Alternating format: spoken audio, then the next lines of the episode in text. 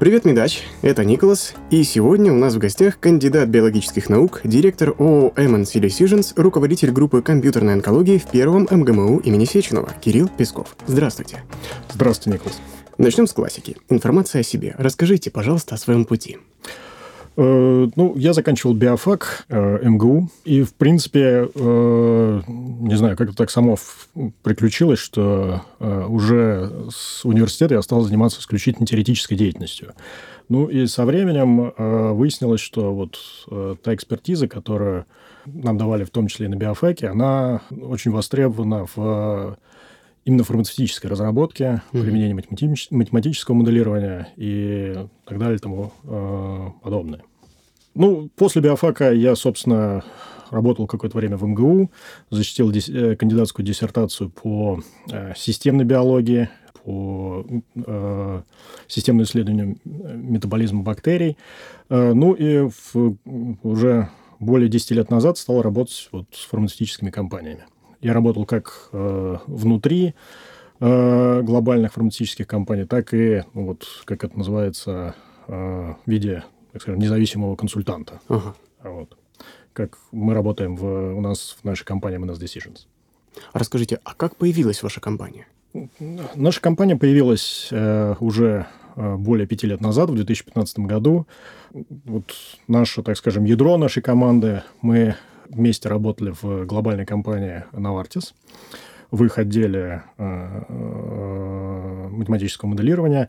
Ну и, э, так скажем, в какой-то момент э, мы просто поняли, что, э, наверное, вот находясь внутри этой структуры, внутри э, глобальной компании, мы достигли уже своего потолка и решили, что вот в виде независимых консультантов, консультантов нам, скажем так, более интересно и выгодно работать дальше. Ну и, собственно, вот с этого момента, как вот мы ушли из Навартиса, вот этим ядром команды, так вот наша компания образовалась, и сейчас у нас есть как стратегические партнеры среди глобальных фармацевтических компаний, так и ну, мы работаем с э, достаточно большим количеством клиентов, э, в основном, конечно, западных, но определенную э, работу делаем и для наших компаний. Что ж, это было очень интересно. И, конечно же, интересует такой вопрос, что же такое R&D? R&D, если дословно переводить, Research and Development. Uh-huh. Соответственно, исследования и разработки. В, с точки зрения э, фармацевтического, э, фармацевтической индустрии, собственно, исследования, research, это то, что у нас происходит до эм, старта крупных клинических исследований, второй и третьей фазы уже. То есть вот все, что происходит до этого момента, весь этот пласт исследований инвитро, до клинических исследований и первые, клинические, э, первые э, испытания на людях, все это относится к, к исследованию непосредственно. Э, э, как результат всех этих исследований на выходе формулируется гипотеза о э, действии того или иного препарата в том или ином заболевании, в том или иной нозологии. И дальше э, уже вот эти вот поздние исследования, что есть разработка, development, э, фаза вторая и третья, вот в этих исследованиях мы уже подтверждаем, находим подтверждение вот этой вот нашей сформулированной в исследованиях гипотезы на максимально возможной популяции. Ага. А скажите, откуда вообще э, берется лекарство? Ведь э, в чем вообще заключается R&D фармкомпаниях э, и сама разработка. Вот то, что вы описали, та схема, которую вы говорите, в принципе, угу. вот это и есть общая схема, да? Э, да, то есть э, в любом случае э, это э, разработка оригинальных новых лекарств, это скажем так, очень э, э, затратная со всех сторон, с точки зрения ресурсов и времени, и научной экспертизы процесс. И, как правило, сам проект может занимать, ну, на самом деле, очень много лет. В среднем вот, вот первоначальной идеи до вывода на рынок а выводом на рынок у нас считается момент, когда э, лекарство, точнее препарат в этот момент регистрируется в тех или иных регуляторных органах, ага. Минздравах разных стран. Ну, у нас это Минздрав, в Америке это FDA, В Европе это EMA, их агентство, их регуляторы. Так вот, собственно, вот весь этот процесс – это процесс вот этого самого R&D в фарме. То есть от какой-то первоначальной идеи и до э, регистрации в Минздраве. Ну, этот путь э, сам по себе, естественно, очень сложный и включает огромное количество разных научных дисциплин. Но э, вот мне он видится все-таки как такой последовательный процесс научного ответа на ключевые вопросы. Mm-hmm. То есть вот, э, вот это наша, так скажем, первоначальная идея. Имеет она право Э, реально она к исполнению или нет. Дальше. Э, если вот мы нашли какой-нибудь эм, э, так скажем, место в сигнальных путях, которое, возможно, ну, вот, гипотетически... Да, ваше? да, то есть как гипотетически оно может быть связано с патологией того или иного заболевания, и мы можем его э, модифицировать иным uh-huh. образом. То есть вот это вот идея первоначальная. Дальше следующий момент. Нам надо идентифицировать и найти мишень. И мишень это должна быть, ну, скажем так, э, лучшее для вот оптимального таргетирования, как мы говорим. Э, следующий момент. Определились с мишенью, надо найти наиболее подходящую структуру э, молекулы, которую мы в дальнейшем будем разрабатывать. Дальше э, нашли молекулу, мы начинаем вот весь этот процесс длительных исследований, когда мы понимаем вообще, как лекарство ведет себя в организме. А, мы, а, начиная с доклиники, исследуем фармакокинетику, это то, как вещество а, циркулирует в организме, и фармакодинамику, это то уже, как вещество взаимодействует с организмом, скажем так. Вот. На выходе у нас образуется целый ряд вопросов с связанных с определением оптимальной дозы, или, как еще это у нас называется, терапевтического окна. То есть, вот, ну, скажем так, тот диапазон, э, где наше лекарство максимально эффективно, при этом минимально э, опасно для угу. э, пациентов. И после этого, опять же, вот э, в доказательной фазе уже клинических исследований надо это все еще грамотно доказать, показать, что лекарство, вот эта вот вся гипотеза, сформировавшаяся, научная, она действительно работает в, на максимально возможной популяции для нас. Скажите, Кирилл, а правильно ли я вас понимаю, что на протяжении этого пути от разработки гипотезы, ее подтверждения до уже, э, соответственно, э, регистрации препарата э, обязательно требуется математическое моделирование? Расскажите, как оно происходит? Да, вот э, изначально, изначально вот э, разработка лекарств, она, ну, сама вот, скажем так, это направление, оно идет э, из биологии и медицины. Биология и медицина – это все-таки э, научные дисциплины, скажем так, которые в первую очередь нацелены на, э, э, на производство новых экспериментальных данных будь то инвитро, угу. до клиника или уже клиника, то есть данных на, на людях. И, э, ну, я могу так говорить, потому что я сам биолог по своему э, бэкграунду. Вот. Как правило, биологи, медики, они не очень, так скажем, приветствуют, э, так скажем, привлечение математики, особенно продвинутых методов для вот, э, решения своих вопросов.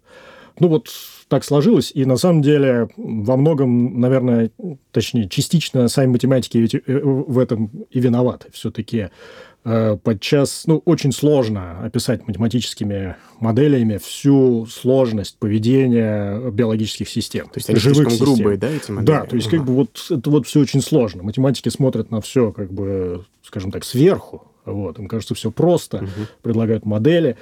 А биологи, которые, собственно, работают, что называется, в поле, генерят экспериментальные данные, они понимают, что нет, это совсем непросто. Вот. И э, в силу этого, э, вот, так скажем, проникновение э, более продвинутых э, методик математического анализа данных, оно, конечно, э, ну, идет э, достаточно э, медленно. Вот. Э, но э, фарма Э, все-таки здесь от нас требуют э, результатов. Это индустрия.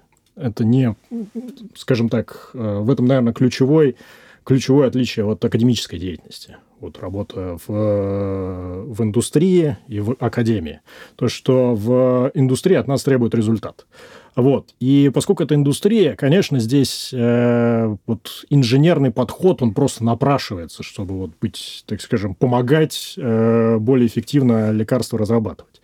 И вот, так скажем, вот это вот создает определенную такую нишу для применения э, математического моделирования. Если обратиться к истории, то активно математическое моделирование стало применяться, э, ну, начиная с 90-х годов Э, прошлого века, э, когда в, вот в одном из регуляторов, наверное, главном таком законодателе МОД в разработке лекарств, в американском регуляторе, в FDA, э, было организовано в рамках их департамента клинической фармакологии именно группа, которая вот, ну, развивала применение методов мат-моделирования. В первую очередь фокус был на, так скажем, более продвинутой и более наукоемкой э, обработки данных по фармакокинетике и фармакодинамике. То есть вот своего рода такой базис, на чем строятся многие аспекты разработки, в первую очередь подбор и обоснование дозы, оптимальной дозы, э, с которой, собственно, препарат должен разрабатываться в поздних фазах исследований, ну и, естественно, уже то, что будет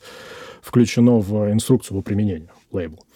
Вот, и вот основываясь на этом раннем, но весьма позитивном опыте, FDA разработала Э, целую серию, э, ну, назовем это так, методические указания. Угу. Хотя, как бы, надо понимать, что если регулятор делает методическое указание, это вроде как не обязательно. Но поскольку это регулятор, делают это, начинают это делать все. И вот э, в ответ на вот эти указания от FDA в, во всех, ну, естественно, в первую очередь крупных э, глобальных фармацевтических компаниях стали образовываться департаменты математического моделирования. И, точнее, это вот, как бы, наверное, такой более узкой специализированной научной дисциплины, которая называется фармакометрика.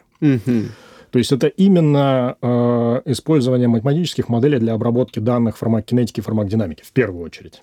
В дальнейшем это, конечно, э, все э, значительно разрослось. Вот от вопросов исключительно нацеленных на фармакинетику, фармакодинамику, дозировку, э, применение мат-модели расширилось как в более, так скажем, ранние фазы, в, вплоть до клиники, так и э, в более поздние, даже в помощь определенных э, пострегистрационных исследований.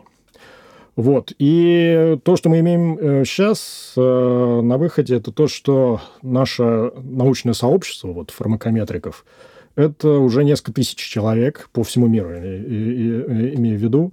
Э, даже как бы вот сейчас вот несколько по-другому это стало называться, называется количественная клиническая или доклиническая фармакология, то есть количественная фармакология. То есть вот как раз нацелены на то, чтобы описать все эти сложные да, процессы. Да, да, угу. да, да, да. Вот. И, соответственно, любая глобальная фармацевтическая компания – это департамент, ну, как минимум из 50, 60, 80 научных сотрудников, кто, которые отвечают вот за все проекты той или иной фармы.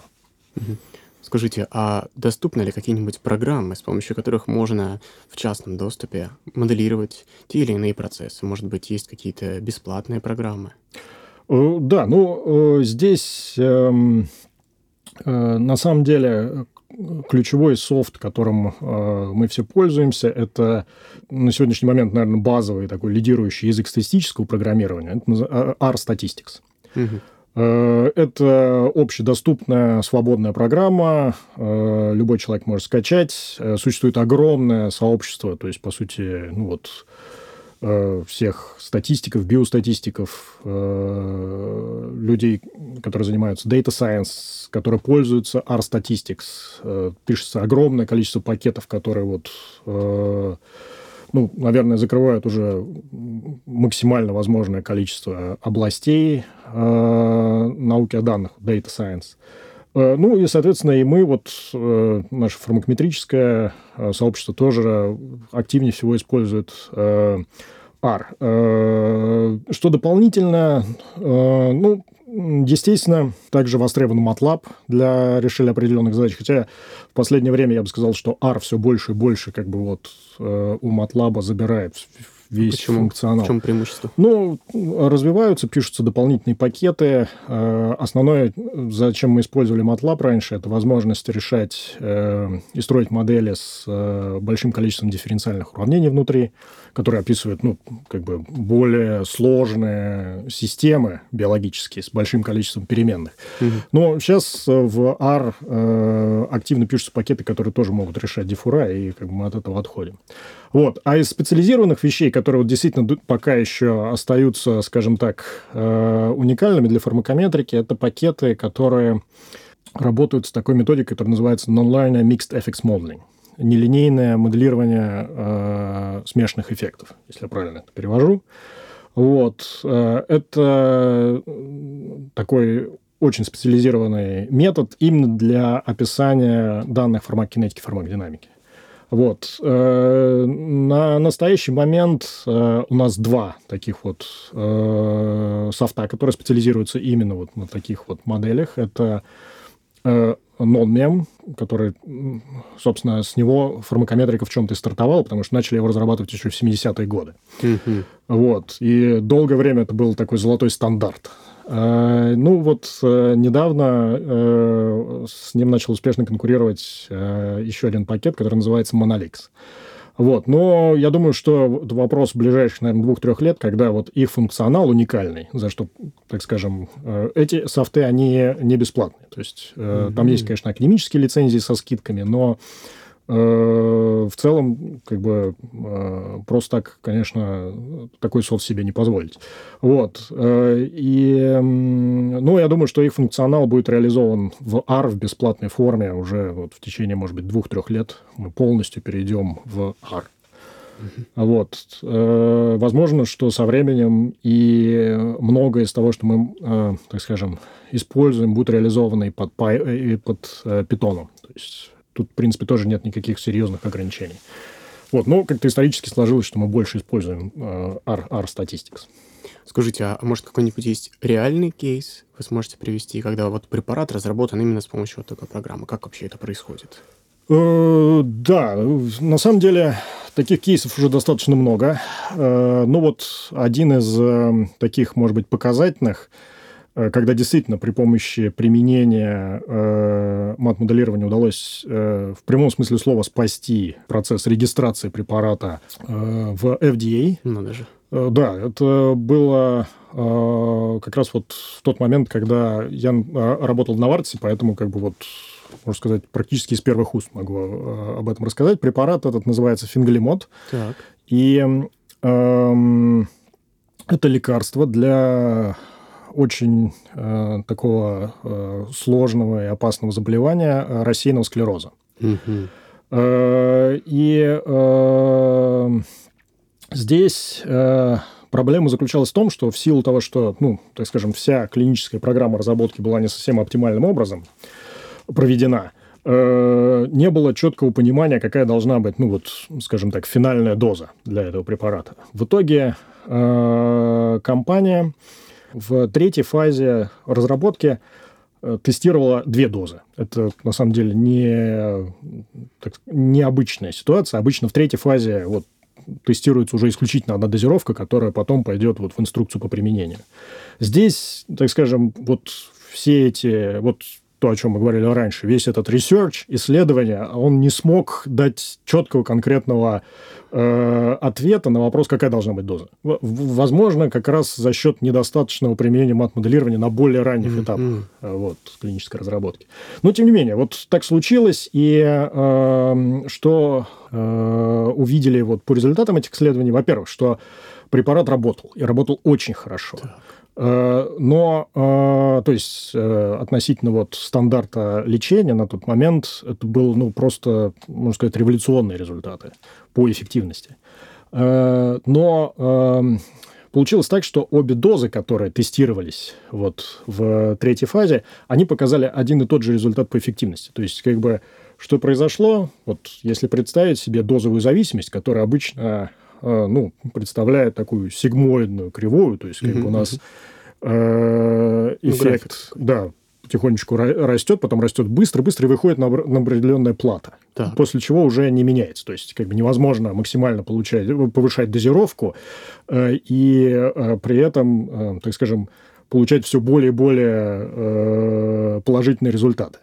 Как правило, у нас есть вот эта первая дозовая зависимость эффективности – потом мы выходим на плата, и за ней следует аналогичная дозовая зависимость по безопасности. Mm-hmm. И как раз весь смысл, ну, не весь, а, так скажем, значительная часть того, что мы делаем в клинике, она нацелена на то, чтобы охарактеризовать вот эти вот дозовые зависимости, эффективности и безопасности. И за счет вот понимания их формы, собственно, определить оптимальную дозу, которая будет максимально эффективна, то есть лежать желательно вот на этом плече выхода на плата по эффективности, ну и, соответственно, будет минимально по э, токсичности, по каким-то негативным эффектам. Вот, э, к сожалению, вот в этой программе с фингалимодом четкого ответа э, не было дано, и в третьей фазе оказалось, что обе дозы лежат уже на плата по эффективности. Mm-hmm. И э, когда это, э, так скажем, досье, то есть вот все эти научные результаты были поданы в FDA на регистрацию, FDA вернулась, то есть, собственно, их первое решение было негативное. Э, и ключевой вопрос был тот, который на самом деле не хочет слышать ни один э, SEO или head of э, руководитель разработки любой, даже глобальной фармацевтической компании. Так. А какая же ваша все-таки максимальная эффективная доза? Mm. Потому что, собственно, что это значит с точки зрения бизнеса? Это значит, что вот все, вся вот эта вот программа, Э, то есть, ну, вот эти вот там, не знаю, 10-15 лет разработки, которые были до вот этого момента, э, вся проведенная фаза третья, которая, бюджет которой, например, в рассеянном склерозе может смело доходить до э, даже нескольких сотен миллионов долларов, все это зря. То есть, как mm-hmm. бы FDA, если возвращается к таким вопросам, это означает, что надо как минимум провести, повторить фазу третью с э, другими дозировками. Ну и в данном случае FDA просто предложила, окей, смотрите, э, это абсолютно как бы вот ну четкий аргумент, то есть как бы FDA тут только делает грамотно делает свою работу, не более чем, она даже не очень консервативно. Ну вот смотрите, у вас вы провели свое исследование, у вас обе дозы на плато. А может быть, вы тогда возьмете дозу еще чуть меньше, и вот она как раз уже будет на вот этом самом плече э, зависимости по эффективности. И тогда вот эту дозу мы и будем прописывать пациентам. То есть все разумно. А, но э, для фармкомпаний, повторюсь, это означает то, что надо повторить фазу третью. То есть, э, и при этом не будет никакой гарантии, что FDA по результатам этой, э, этого исследования согласится это значит, зарегистрировать. Вот. И э, в чем плюс? Это то, что э, э, все-таки э, FDA э, вот в процессе регуляторного ревью э, она оставляет возможность э, для научного диалога. То есть, ну вот, как бы, вот как выглядит э, ответ из FDA на, вот, на подачу, на ну, регистрацию, это э, как вот, ну, кто э, занимается научной деятельностью, кто подавал статьи в журналы. Вот, как правило, э, статья, особенно если это серьезный журнал, прошла научное рецензирование, и э, рецензенты высказали там ряд вопросов, комментариев, что надо изменить, что надо ответить, чтобы вот Э, ваша статья была принята в печать. Что-то вот похожее происходит и в э, диалоге в процессе регистрации с FDA. То есть, То есть они понятно. возвращаются да. с огромным подчас списком угу. вопросов. И у компании есть небольшое, но все-таки окно по времени, когда она может вернуться с FDA и попытаться, угу. так скажем, объяснить свою позицию, объяснить свои данные и тем самым, э, скажем так, склонить FDA ну, на свою сторону. То есть, возможно, что FDA что-то просто не поняли. Ну, возможно, да. Как бы они же просто, так скажем, рецензируют то, что ну, да. дано. Вот. Угу. И э, в рамках вот этого э, диалога то, что было сделано как раз в нашем департаменте математического моделирования, э, была построена модель, которая э, связывала дозу, фармакокинетику и фармакодинамику так. э, действия э, фингалимода.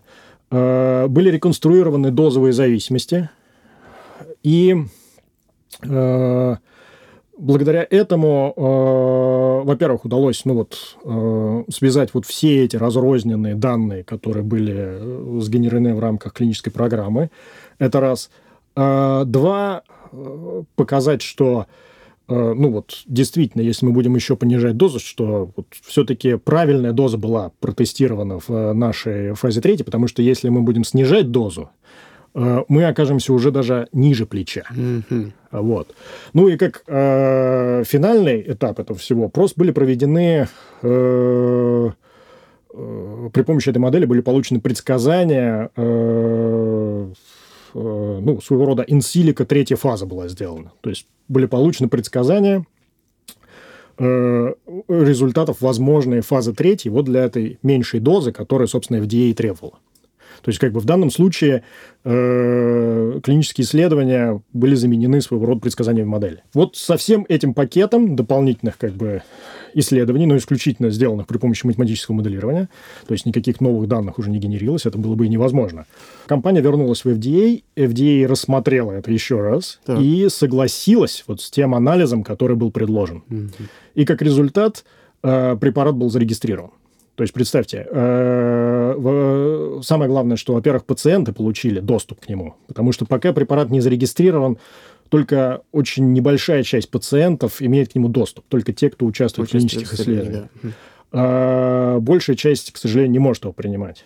Что было, на самом деле, действительно э, очень нехорошо, потому что препарат видно, он действительно работал по э, клиническим исследованиям, по результатам клинических исследований. Вот. Ну и плюс э, удалось э, действительно сэкономить очень много-много денег, которые можно было инвестировать, например, в другие проекты компании. Потому что FDA согласилась вот с этой аргументацией и, собственно, сняла вот это требование повторить фазу третью еще раз для препарата. Вот такие вот примеры э, существуют. Это далеко не единственный пример. Это вот только то, что, так скажем, вот э, к чему я был, так скажем, непосредственным свидетелем. Вот, но э, такие примеры возникают и достаточно регулярно. И если брать статистику FDA, которая вот она ведет по своим собственным, э, э, скажем так, э, ну, проектам и работам, которые ведутся у них, э, сейчас э, Э, они оценивают, что э, где-то 60% решений, которые вот, ну, ложатся в, э, в инструкцию по применению лекарств, вот, приблизительно 60% вот таких вот активностей, проектов, работ внутри вот FDA требует применения математического моделирования. Угу. Ну, наверное, тенденция, она все-таки к тому, что повышается необходимость. Это, да? да, да. Ну, тут, опять же, все зависит от, от определенных аспектов. То есть, как бы, какой это непосредственно, так скажем, исследовательский вопрос. Иногда не нужно там супер методов, чтобы на него ответить, супер аналитических методов, скажем так. Но вот все, что касается количественной фармакологии, обоснования дозировок, вот, по сути, все то, что э, в инструкции у нас идет под э, фармакокинетикой, фармакодинамикой, дозировкой, вот везде э, э, мат-моделирование очень активно э, используется. Э, если препарат, например, разрабатывается в педиатрических индикациях, то есть в педиатрических назначениях, то, опять же, FDA будет требовать, чтобы прежде чем начинать любое исследование на детях, Э, были проведены, вот, так скажем, при помощи мат-модели были бы предсказаны э, эффекты возможных mm-hmm. дозировок у детей. Без этого FDA не разрешит проводить подобные исследования в большинстве случаев. Вот, поэтому вот все это приводит к тому, что практически каждый проект, который сейчас разрабатывается, который особенно доходит уже до поздней клиники, все это требует мат-моделирования. Вы так подробно все описали, конечно. И у нас есть следующий вопрос по угу. поводу того, как происходит принятие решений угу. о безопасности и эффективности препаратов. Угу. Можете ли вы привести схему того, как происходит принятие решений угу. о безопасности? Э, ну, э, смотрите, вот сам процесс разработки нового лекарства это всегда его всегда ведет команда. Так. Просто сам процесс настолько сложен, плюс эта деятельность на стыке столь многих дисциплин уже, да, что. Э, разработкой внутри вот, фармацевтических компаний занимается исследовательская команда. У нас прям вот есть такой термин. Э, кроссфункциональная команда, где собраны все вот возможные экспертизы. Вот. И, собственно, э, роль вот нас, э, фармакометриков э, и специалистов ну, вот, с нашей экспертизой по мат-моделированию как раз заключается в том, чтобы этой команде предоставить максимально проанализированные данные в проекте. То есть, ну, математическое моделирование, здесь надо быть реалистом. Оно никогда не заменит проведение всех клинических исследований. Мы все равно будем это проводить. Смысл э, мат-моделирования в том, чтобы э, сделать эти клинические исследования э, максимально информативными. Э, ну, при этом, как бы, возможно, сократив выборку исследований, э, сделав, так скажем, ее более научно обоснованной. Вот. Вот тут, э, собственно, э, наш э, наверное, основной вклад вот в это принятие решений. Вот, а дальше, собственно, как это происходит, все решения, вот, они принимаются именно командой, они коллеги, коллегиальные, и каждая дисциплина, токсикологи, биологи, клиницисты, медики, предоставляют, вот, так скажем, свои, э, свой инпут, свой вклад для этого решения сгенеренные клинические исследования, их результаты, сгенеренная доклиника. Э, Все это вот э, сводится. И, повторюсь, наша основная функция здесь, наверное, вот все это взять, данные сами по себе взять, и при помощи моделей их как бы э, научным образом склеить, интегрировать, собрать. Вот тогда мы можем рассчитывать на то, что вот вклад от этих всех данных будет, наверное, ну, максимально весомым на, на то, чтобы вот сделать то или иное решение. Но сами по себе решения могут быть очень разные. Это не обязательно касается э, Вопросы, связанные с дозой, это вот этот вот базис, от которого все, так скажем, разрастается. Но в э, последнее время, я говорю, очень много, вот очень много мы продвинулись в более ранние исследования, вплоть до даже ранней, ранних доклинических исследований. Ну и подчас в пострегистрационные исследования также. А когда вообще можно вот переходить к доклинике? Тут много, конечно, зависит от специфики разрабатываемого препарата, потому что, ну, э, как правило, все-таки э, существуют определенные особенности у разных нозологий. Ну, например, там онкологические препараты разрабатываются по своим немного модифицированным канонам препараты там для, для других назначений и э, нозологии Э, несколько по другим, скажем так, схемам. Э, но доклиника начинается в тот момент, когда у нас сформирован финальный сет компаундов, которые мы хотим вот начать протестировать. То есть как бы вот то, с чего мы начинали, как, как идет вот в общем процесс разработки. вот мы определили, нашли мишень, вот ту, тот белок э, или регуляторную молекулу, с которой мы хотим взаимодействовать. Мы считаем, что вот она, взаимодействие с ней повлечет за, э, ну, сможет действительно повлиять на патологию заболевания. Вот. Э, установили таргет, мы начинаем искать либо химическую структуру, либо, если мы хотим разработать биопрепарат, антитела или э, белок модифицированный, Э, то там, соответственно, свои методы. Когда мы вот э, начинаем искать вот этот вот оптимальный способ взаимодействия, оптимальную молекулу. Но, как правило, э, вот э, существующие методики, в том числе и сейчас это уже поставлено на поток, э, скрининг э, потенциальных структур, это отдельная такая э, очень важная область, но э, несмотря на Э, так скажем, уже очень такое серьезное, серьезное развитие всех этих э, э, методик, мы все равно не можем прийти к какой-то одной молекуле. Mm-hmm. Вот на как бы на финальной стадии у нас остается 4-5 молекул, которые вроде как обладают оптимальной структурой, но все равно какие-то различия у них существуют. Различия в их э, фармакологии, различия в их э, связывании, сродстве с э, мишенью и так далее и тому подобное.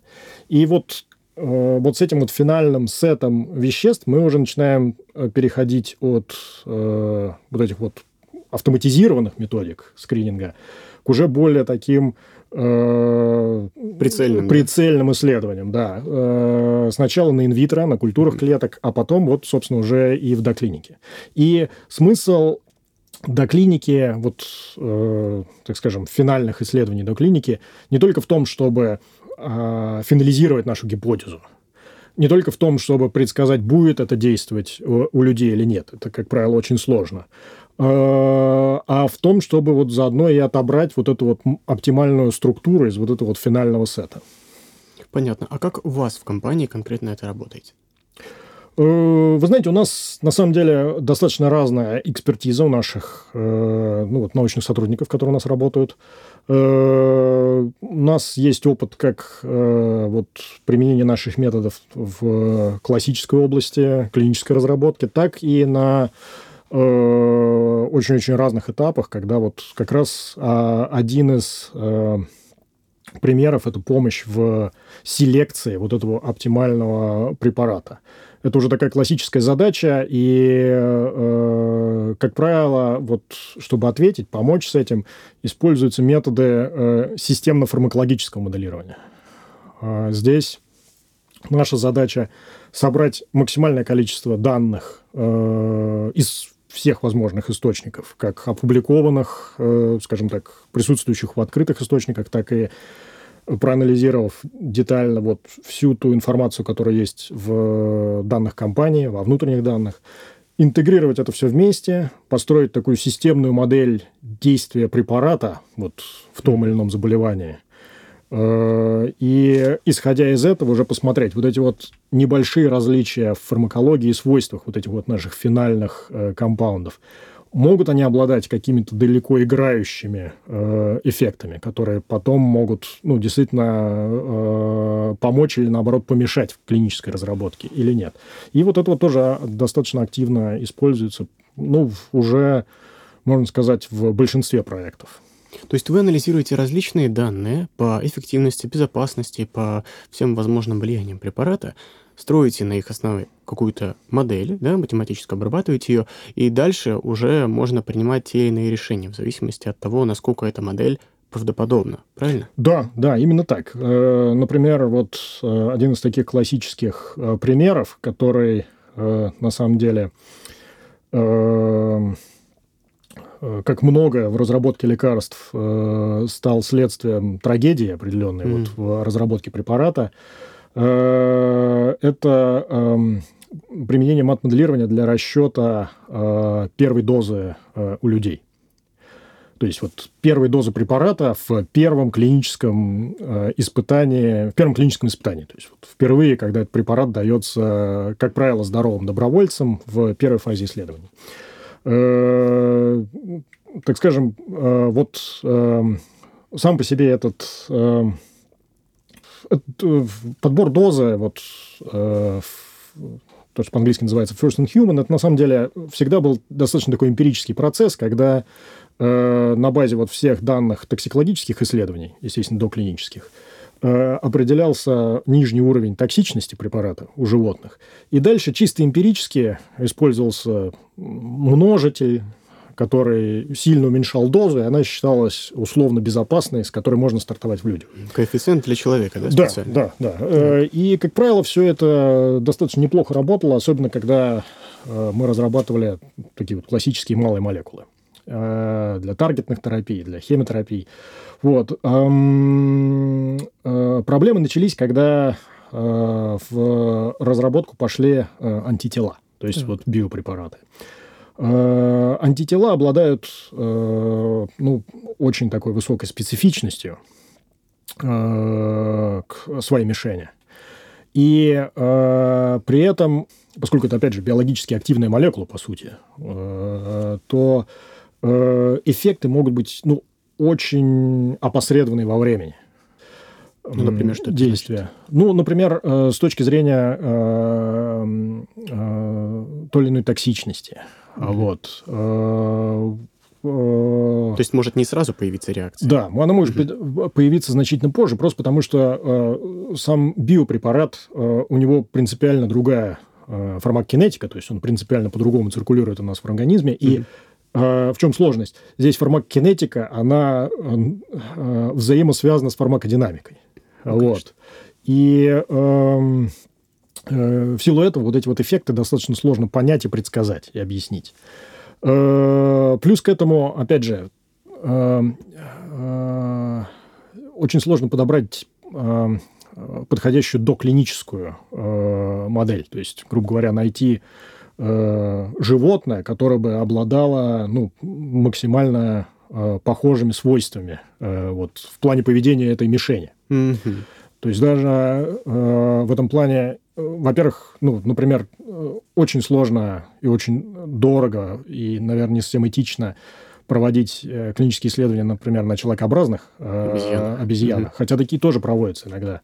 Вот. Э, но, например, исследования, э, которые мы можем делать на обыкновенных обезьянах, на макаках, например, Э, даже их результаты уже не могут быть вот э, взяты под час для того, чтобы понять, что происходит у людей. Просто потому, что э, биология э, принципиально другая. И вот э, трагедия, о которой я говорил, она произошла с одним препаратом. В 2000-х годах это произошло, то есть не так давно, порядка 15 лет назад.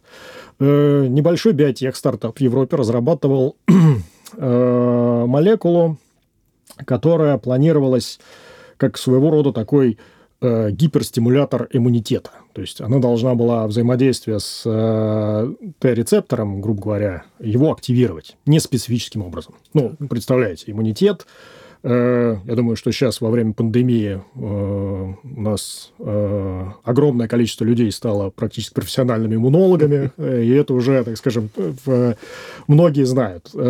Чтобы реакция иммунной системы у нас стартовала, она всегда очень мощная и жесткая, нацеленная на то, чтобы если иммунная система что-то засекает, какой-то патоген, какой-то антиген, полностью его уничтожить.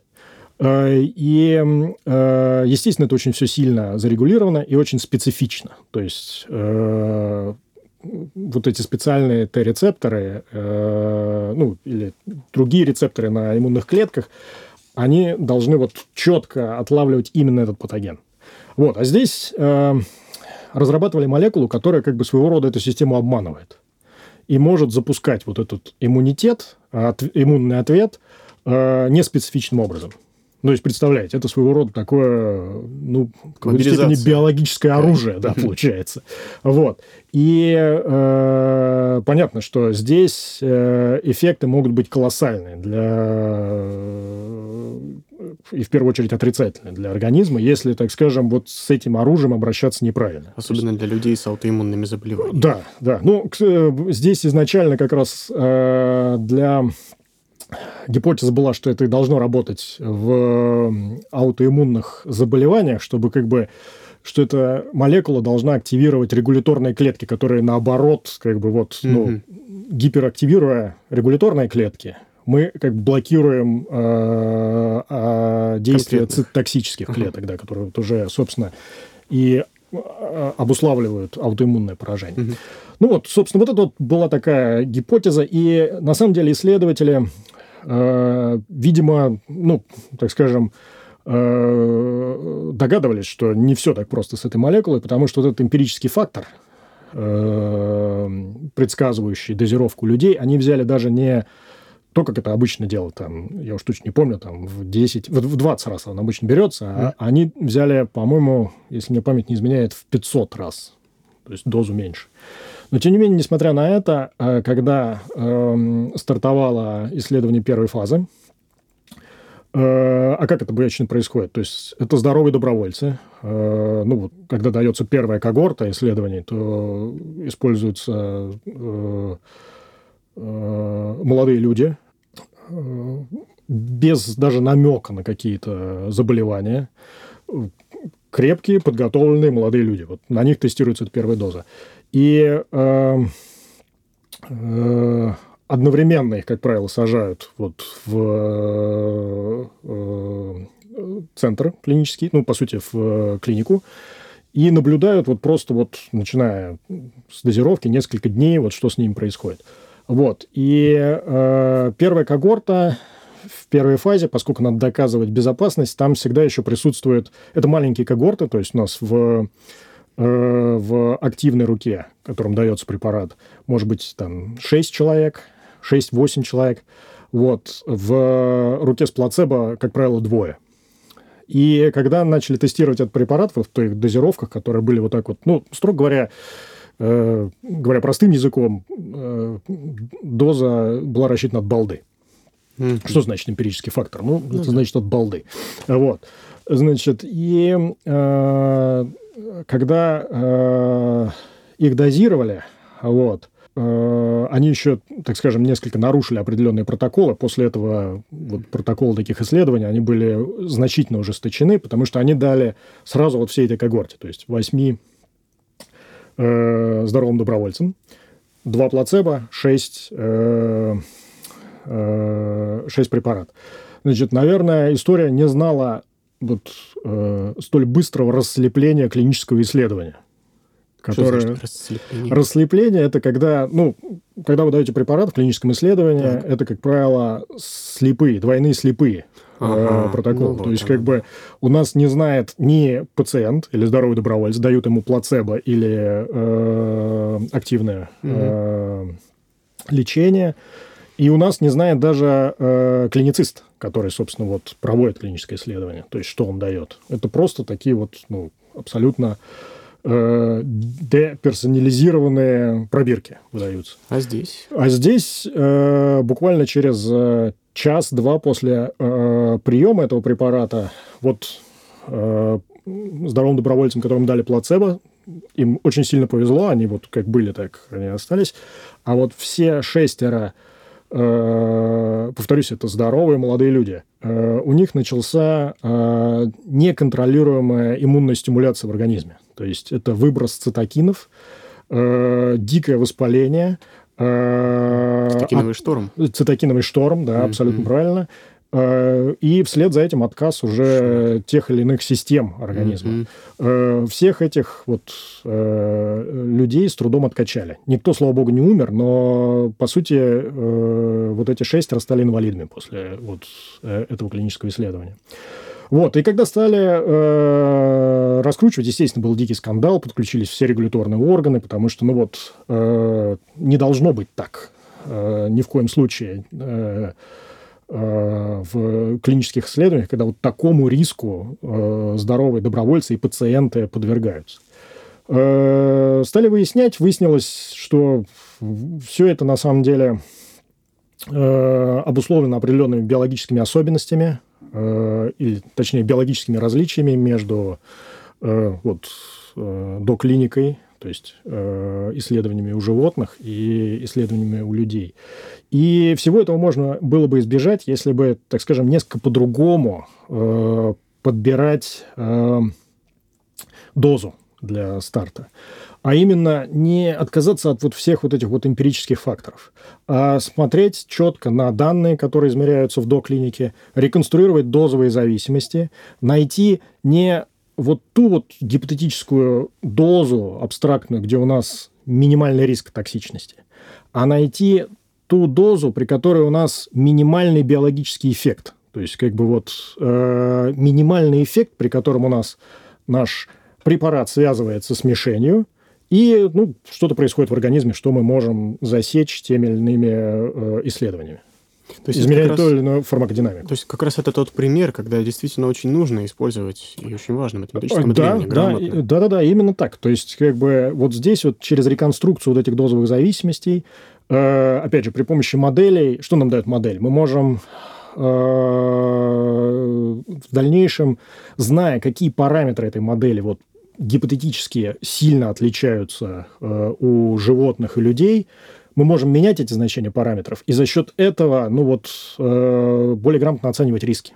И находить вот эту вот э, э, минимально э, эффективную дозу, и от нее вот уже э, отталкиваться с первой дозы у животных. Вот, э, собственно, э, вот этот вот кейс, опять же, э, как это много бывает у нас в разработке лекарственных средств, к сожалению, вот многое происходит после вот таких трагедий.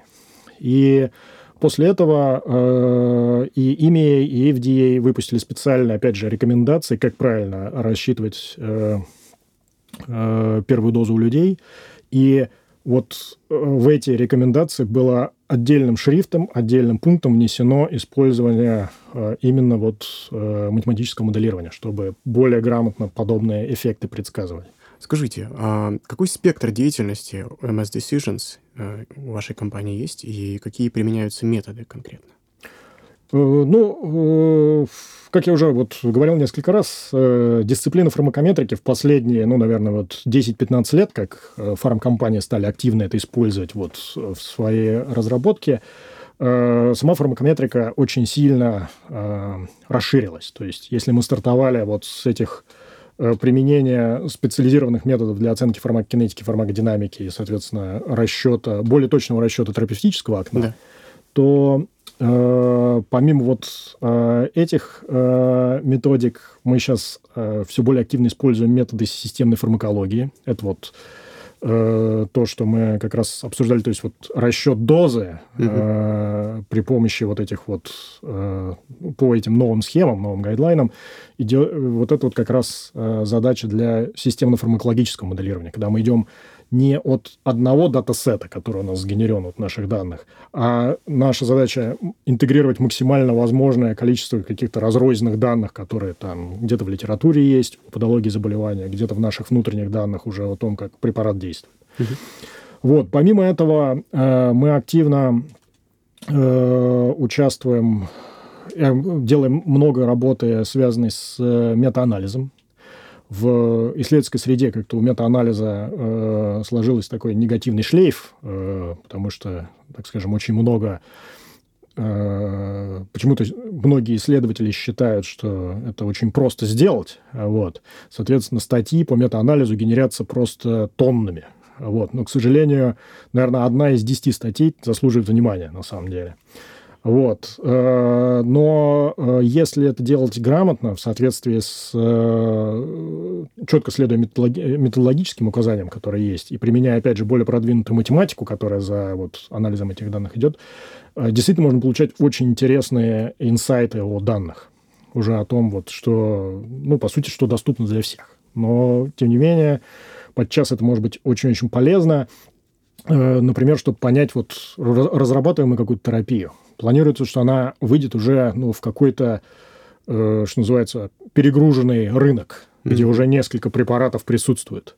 Вот. Здесь при помощи метаанализа мы можем попытаться, э, во-первых, понять, насколько наша терапия будет конкурентоспособна по результатам вот с тем, что уже есть, и, возможно, даже найти какую-то э, сабпопуляцию пациентов, где мы можем таргетировать, чтобы как бы дистанцироваться от того, что уже существует на рынке. И в последнее время э, то, что мы, опять же, стараемся э, развивать, в том числе и у нас в компании, это применение методов э, искусственного интеллекта и машинного обучения. Угу. Конечно, сейчас очень много хайпа вокруг да, да, да. всех этих дисциплин, и в нашей области, конечно, очень сложно их применять, потому что, повторюсь, наша задача, мы работаем со слишком Э, разношерстными данными, чтобы вот э, эффективно применять методы машинного обучения, например. Эм, однажды у меня был такой случай на конференции э, по статистическому моделированию. Мы общались с одним коллегой, который был из индустрии разработки сотовых, ну, коммуникаций, скажем uh-huh. так, сотовых линий и прочего, где, естественно, методы машинного обучения используются значительно более активно и для огромного количества задач. Вот. И э, мы разговорились, и он говорит, так интересно, говорит, э, вот у вас такие сложные системы, имею в виду биологические и медицинские. Здесь наверняка прям вот, ну, столько... Так и просится. Да, да, так и просится. Вот все это, то, что вот в том числе и у нас активно используется, все это применить, чтобы много-много полезного сделать. Я говорю, да, это именно так и есть, но Проблема в том, что и стал ему описывать, вот, ну, как вот сейчас вот мы общаемся, вот специфику нашей работы. То, что mm-hmm. ты работаешь с этими разношерстными данными, которые здесь померено то, здесь померено все, и твоя задача своего рода искусство, как бы как ты это вот грамотно слинкуешь, чтобы э, сделать какие-то полезные предсказания для вот принятия того или иного решения. И вот он это все выслушал и сказал, да, я теперь понимаю, вы работаете не с big data, у вас smart data. Mm-hmm. Но вот. мы приближаемся к тому, чтобы все-таки... Ну, да, конечно, и существует, естественно, направление, где применение вот этих методов тоже очень-очень много полезного может сделать. Например, анализ изображений. У нас... Угу. Опять же, вот теперь благодаря коронавирусу все знают, что такое КТ и что такое э, то или иное поражение легких в процентах. А на самом деле то, как вот э, экстрагировать эту информацию о поражении, как вот из снимков КТ выудить максимум полезного для каких-то клинических решений, это вот работа для искусственного интеллекта.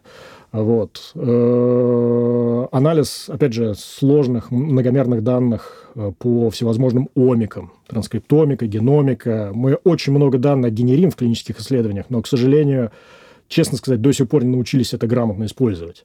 Вот. И тут, конечно, для работы с такими многомерными данными э, методы машинного обучения нам очень много полезного могут дать. Поэтому вот мы тоже стараемся не отставать и следить за э, развитием этих методик вот у нас э, в фармакометрике. Вот.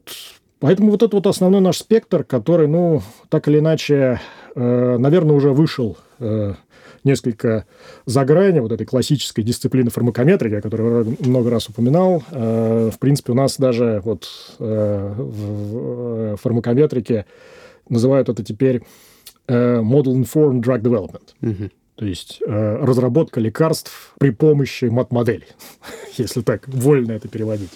Вот это вот весь спектр нашей деятельности. И здесь вот то, что отличает нашу научную команду от многих вот наших э, аналогов и конкурентов, как э, ну, вот исследовательских команд внутри фармкомпании, так и аналогичных нам, э, как это называется, моделинг консалтанси, это то, что мы стараемся не специализироваться на вот каком-то отдельном топике, там, допустим, популяционный анализ фармакинетики, фармакодинамики или системная фармакология, а мы стараемся, чтобы наши ученые, именно отталкиваясь от задачи, общаясь с клиницистами, с биологами, понимали, в чем смысл, э, собственно, того, что надо сделать, как надо, э, как надо помочь, э, с каким решением надо действительно помочь. И уже исходя из этого, вот, подбирали наиболее подходящий метод мат-моделирования. Ну, или, говоря шире, data science. Здесь вот уже настолько все Э, слилось, что да. сложно, да, как бы четко, наверное, это охарактеризовать. И, по сути, вся эта деятельность, это же работа на стыке науки и бизнеса. Как мы с вами тогда охарактеризуем, например, особенности ее в России, в СНГ и за рубежом? В чем различие, может, это преимущество? Ну, э, честно сказать, эм, э, пока эм, основной, основная область применения вот наших методов – это разработка оригинальных препаратов, то есть новых. Mm-hmm. А у нас в России пока э, оригинальных препаратов разрабатывается, скажем так, немного. То есть у нас э, наши фармкомпании, чисто российские, они все-таки по-прежнему сфокусированы на разработку Дженерик. дженериков и биоаналогов. Угу. Э, и разработка дженериков и биоаналогов – это тоже очень важная область, но это уже техника, а не наука. Э, это вот расхожее выражение – дело техники. Mm-hmm. Вот. Э, тут не надо придумывать ничего нового. А в разработке оригинальных препаратов нужно. И поэтому вот как раз за этим э, мат-модели нужны.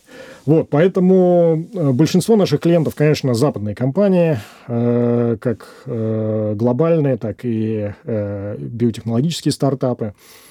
И э, но, тем не менее, если возникают какие-то задачи и возможность поработать с э, отечественными компаниями, учеными, мы всегда это, э, так скажем, приветствуем. Вот. Но просто пока их, э, так вот, если объективно смотреть, не, не так много. Вот. Э, ну, а что касается связи науки и бизнеса здесь, да, это своего рода такое вот искусство, как это сочетать. И здесь, э, ну, вот э, особенность нашей дисциплины в том, что ты должен вот опять же, для меня это как для ученого, это вот нацеленность на этот э, финальный результат. Финальный результат для нас не есть красиво разработанная модель Хотя мы понимаем в этом толк, естественно. Угу. Вот. Э, для нас это именно то, насколько мы смогли повлиять на принятие решения. То есть вот э, насколько э, результаты нашего моделирования действительно помогли сформировать вот финальный текст инструкции по применению лекарства. Вот для нас, скажем так, ключевой ну, KPI, скажем так. Вот. Скажите, а на какие тренды вы ориентируетесь в своей работе? Актуальные сейчас, например? Э, ну, э, я думаю, что э, э, здесь э, мы своего рода как бы в рамках наших проектов идем за тем вот э, за теми общими трендами, которые существуют в разработке. Ну, вот, допустим, последние пять лет э, многие э, в курсе, насколько изменилось у нас э, лечение э, ряда онкологических заболеваний э, с применением иммунотерапии. Угу. И здесь э, для нас, э, поскольку э, это э, ну, составляет разработка иммунотерапии э, ну, огромное количество проектов вот наших партнеров. Естественно, и для нас э, было важно э, начать работать в этой области. Потому что в разработке иммунотерапии, э, опять же, есть отдельные вопросы, где прям вот напрашивается применение моделирования. Например, разработка комбинаций, комбина... комбинаторных лечений. Ну, естественно, мы не можем обойти стороной то, что случилось с всеми нами в уже прошедшем 2020 году э, и пандемии. Никто этого не ожидал, но, тем не менее, это затронуло э, каждого, по сути, человека на всей планете. Э, у нас есть... Э, мы не работаем с разработкой вакцины. Разработка вакцины это очень такой, как бы, знаете, э, как по-английски говорится, straightforward. Очень такой прямой процесс. Там нет каких-то супер решений, где надо вот что-то такое... Новое что такое новое изобретать, да. Э, дизайн этих клинических исследований, он стандартен, э, и тут главное это делать быстро и с соблюдением э, всех возможных требований качества, особенно в рамках пандемии. Вот. Но, например, в... у нас есть вот такие сейчас проекты по то, что называется опять же, по-английски drug repurposing, то есть э, когда уже какие-то разработанные лекарства, подчас для каких-то совсем других нозологий mm-hmm. и назначений, их э, быстро пытаются вот посмотреть, могут они работать против коронавируса или нет. Вот, например, таргетируя отдельные моменты проникновения вируса в клетку. И, опять же, отдельные части вот, механизма его патогенного. Вот такие моменты здесь, а, опять же, применение мат-моделирования может помочь очень быстро в рамках вот э, пандемии проводить клиническую программу, потому что вот эти вот препараты, они разрабатывались подчас совсем для других нозологий, и доза подбиралась соответствующим образом. И вот как быстро понять вот та доза, которая зарегистрирована для, там, я не знаю, лечения э, каких-нибудь, не знаю, эндокринных заболеваний или еще что-нибудь, э, вот может ли она быть эффективна для вот этого принципиально другого механизма действия, которым является заражение коронавирусом? Вот тут э, мат-моделирование, опять же, может помочь быстро вот как бы спроецировать вот эти дозовые зависимости, понять, на, в нужной ли части дозовой зависимости мы находимся уже для коронавируса. И как ваша компания в данной ситуации поступает? Э, ну как, э, собственно, наша задача, опять же, грамотно проанализировать все эти данные и дать рекомендации вот о оптимальной дозировке. Вот. Или, скажем так, э, опять же, при помощи мат-модели предсказать, может ли нам помочь, например, модифицированная форма применения. Например, там с то, что называется long-acting release, то есть mm-hmm. когда у нас идет медленное высвобождение лекарств. Ну, вот какие-то такие моменты модифицированной фармакологии, как мы можем модифицировать фармакологию без каких-то супер э, длительных дополнительных исследований, как мы можем, тем не менее, добиться оптимальной дозировки и фармакокинетики препарата, чтобы именно уже с коронавирусом бороться. Вероятно, многим нашим слушателям было бы интересно узнать больше о вашей специальности, о вашей деятельности, и э, им были бы очень кстати образовательные проекты. Расскажите, пожалуйста, про планирующиеся у вас образовательные мероприятия. Э, ну вот э, наиболее э, устоявшееся э, образовательное мероприятие, которое мы проводим из года в год, уже пять лет, это наша э, школа по математическому моделированию и разработке лекарств. Мы его проводим совместно с э, фондом Сколково, и э, вот э, в этот год э, нам также помогает правительство Москвы. Mm-hmm. Э, это очень такой интересный и нестандартный э, ивент, э, где мы хотим рассказать и показать именно на реальных примерах, то есть дать, что называется, пощупать руками участникам вот те методы, которыми мы занимаемся, и как они уже используются для ответа на те или иные исследовательские вопросы. Таргетная аудитория для нас – это студенты старших курсов, аспиранты, молодые научные сотрудники, то есть это уже люди с э, тем или иным научным бэкграундом, который может быть на самом деле очень разный. Может быть биологический бэкграунд, химический, э, фармакологический, медицинский. Ну и, естественно, бэкграунд, который дают математические и физические вузы. То есть здесь нет каких-то четких ограничений, кого мы берем на школу или нет. Как правило, основное это э, интерес э, потенциального участника к, вот, именно к разработке лекарств и к э, тем или иным реальным методикам. То, что мы... Э, еще одна наша идея, которая, вот, наверное, делает э, наш ивент э, не всем стандартным, мы стараемся дать не только техническую составляющую, ее объективно очень сложно дать в рамках вот нескольких дней. Мы стараемся показать весь процесс работы над э, э, задачи по математическому моделированию. От постановки задачи, то есть вот от идентифицирования того или иного вопроса у исследовательской команды, с которой, на который мы можем помочь ответить. Мы э, делимся рядом кейсов из нашей практики о том, как э, мы использовали мат-моделирование для ну, ответы на различные вопросы. Этому посвящен наш первый лекционный день. А дальше у нас два дня, скажем так, технических. Один день посвящен э, классике фармакометрики, популяционному моделированию фармакокинетики. Второй день посвящен э, системной фармакологии. А вот в четвертый день, это вот, э, можно сказать, наша гордость, э, мы э, э, фокусируемся и показываем, и учим наших участников тому, как эффективно коммуницировать результаты вашей научной деятельности потому что для нас это действительно ключевой момент, и ну, тут э, можно это про, проиллюстрировать таким примером, что э, если вы не э, умеете эффективно доносить вашу точку зрения, вряд ли вас услышат. А как я уже говорил, э, для нас финальным результатом является именно влияние на принятие разработческого решения. То есть для нас именно важно донести до стейкхолдеров, до э, людей, которые принимают решения, вот именно ту э, дополнительную информацию, которую при помощи наших научных методов мы можем получить.